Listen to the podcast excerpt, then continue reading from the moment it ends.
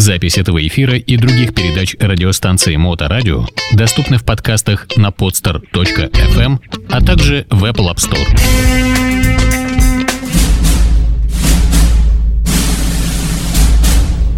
Актеры Голливуда. Карьеры и судьбы. На Моторадио.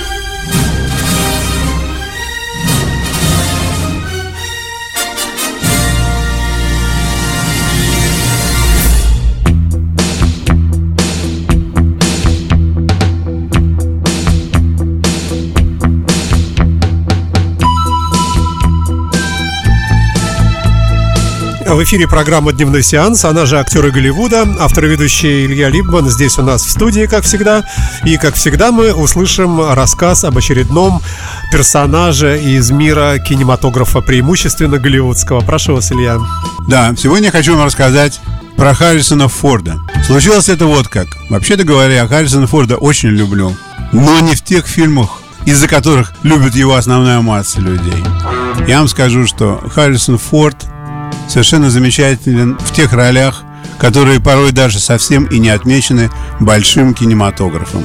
Я не знаю, как это случилось. Конечно, все его любят как Индиана Джонса, потому что он, так сказать, Непревзойденный. непревзойденный человек, который владеет бичом и носит портфель под мышкой, и шляпа у него хороша, и лицо у него такое зверское, и интересуется он мужскими делами, и фашистов он не боится, и бегает он быстро. Все хорошо у него, конечно. Вот. Но я хочу рассказать про Харрисона Форда, который, в общем-то, во-первых, он был еврейским сыном еврейским внуком.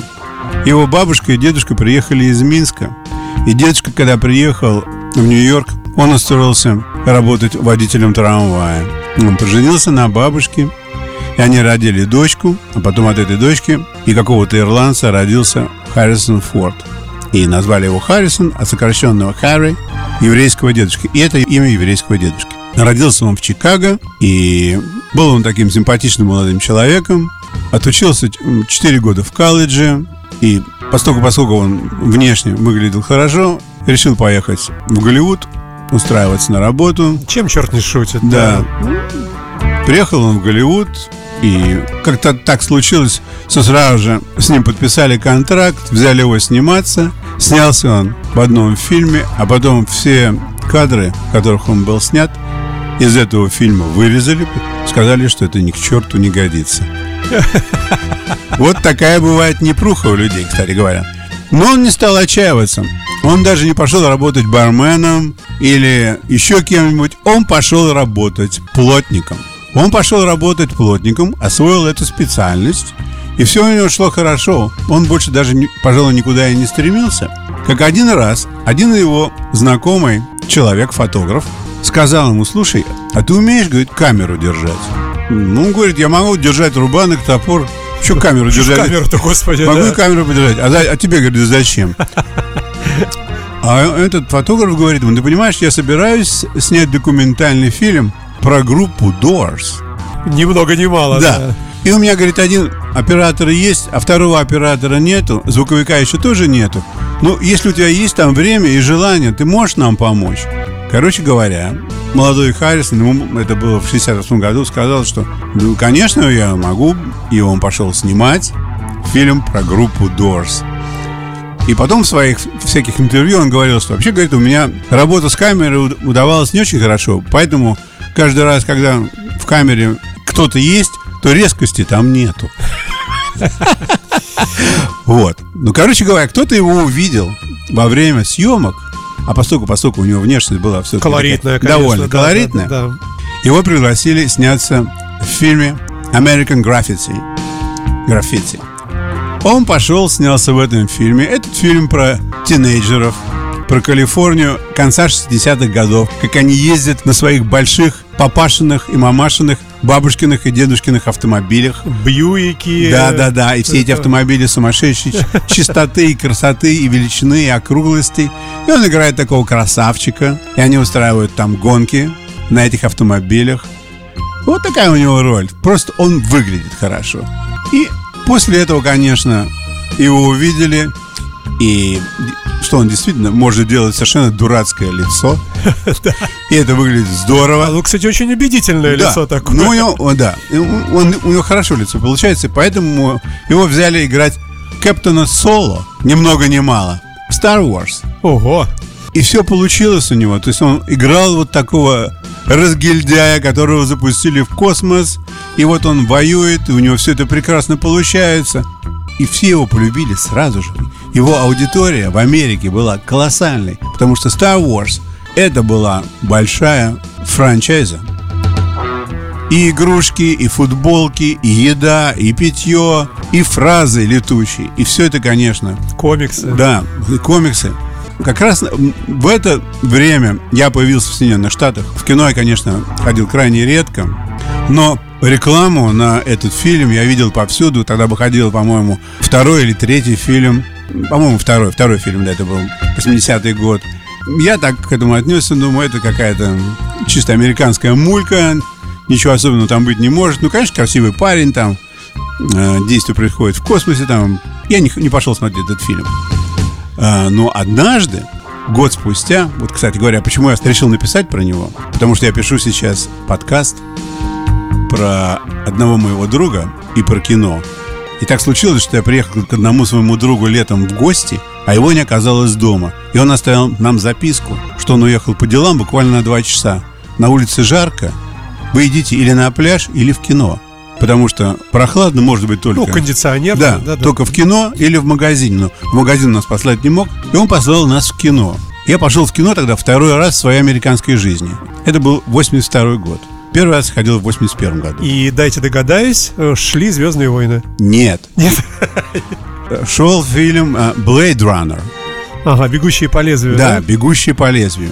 Про этот фильм я ничего, конечно, не знал, да мне было все равно. Э, Кинотеатр был совсем рядом за углом, и билеты тогда стоили всего по 3 доллара. И мы всей семьей, я, моя жена и мой десятилетний сын, пошли смотреть этот фильм. Фильм, конечно, очень сильно меня впечатлил, но могу сказать вам сразу же, что он- мой сын смог досидеть только до середины, он такого перенести просто не мог, ему было плохо. Он сказал, мама, пошли, я лучше буду жариться на солнце, я не могу это смотреть. И вот когда я писал сейчас подкаст, я решил пересмотреть этот фильм. И я смотрю на этот фильм и вижу, что в этом фильме Харрисон Форд совсем еще не тот Форд, которого я люблю. Он такой круглолицый, еще совершенно не вылепленный как артист. У него нету вот этой законченной точенности, какая появилась в нем в фильме «Свидетель» или «Беглец» или «Самолет президента», там, где он действительно совершенно выраженный артист, который может играть абсолютно все. И, кстати говоря, он получил всего однажды одну номинацию за фильм «Witness». Фильм совершенно замечательный. Он играет там полицейского, который спасается от своих сотрудников. Они хотят его убить за то, что он единственный... Слишком много знаю. Да, он слишком много знает, и ему приходится осесть в какой-то деревне, потому что до этого он был ранен. И фильм очень интересный, кстати говоря, для всех, кто хочет узнать что-нибудь про Америку деревенскую. Я всем советую посмотреть. И буквально вчера я посмотрел второй раз фильм «Беглец».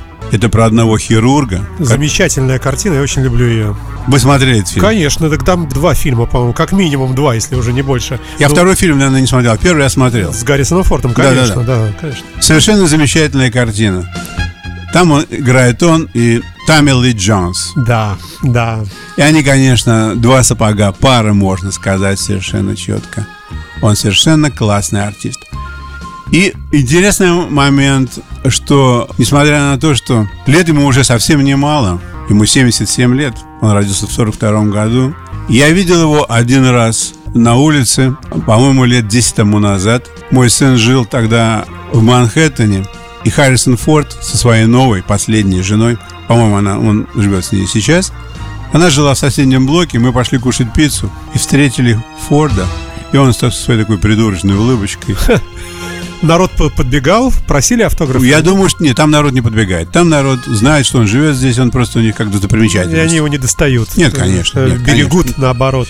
И я вот подумал, что какую замечательную жизнь он прожил совершенно случайно, что э, его сорвали с этой работы. С плотников. Да, с плотников.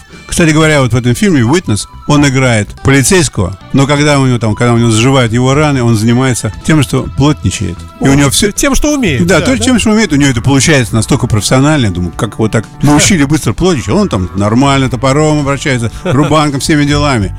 Там показывают, как э, деревня, вся деревня ставит один дом за один день полностью. Все жители деревни Собираются, собирают да, дом. и делают, да, да. да. Что я могу сказать? По поводу того, что вот то, что он принимал участие во франчайзах, э, главным образом в, в Индиане Джонс, дало ему возможность заработать много денег. У него 230 миллионов долларов.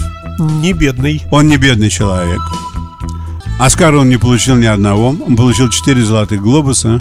Звезда напротив китайского дворца, конечно, на земле есть, посвященная ему. И в Голливуде его очень-очень уважают. Он один из самых высокооплачиваемых артистов, несмотря на свой возраст. А, ну что, наверное, спасибо вам тогда большое. Будем потихонечку закрывать этот Да, выпуск. давайте закрывать наш кусочек, шап. да. И надеюсь, услышимся, ну и уверен, пожалуй, э, в след... на следующей неделе. Конечно. А, но вы не забывайте, что дело идет к Новому году, поэтому хорошо бы, если бы подобные передачи несли бы окраску такую немножко крисмасовскую. Ну, вдруг. Может быть, что-нибудь... Мы это сделаем запросто. Мы можем устроить Крисмас в июле. Как скажете. Действительно, да, впрочем. Илья Либман, автор ведущей программы, актеры Голливуда, она же «Дневной сеанс». Большое спасибо, Илья. Большое пожалуйста. Всем счастливо. Всем до свидания.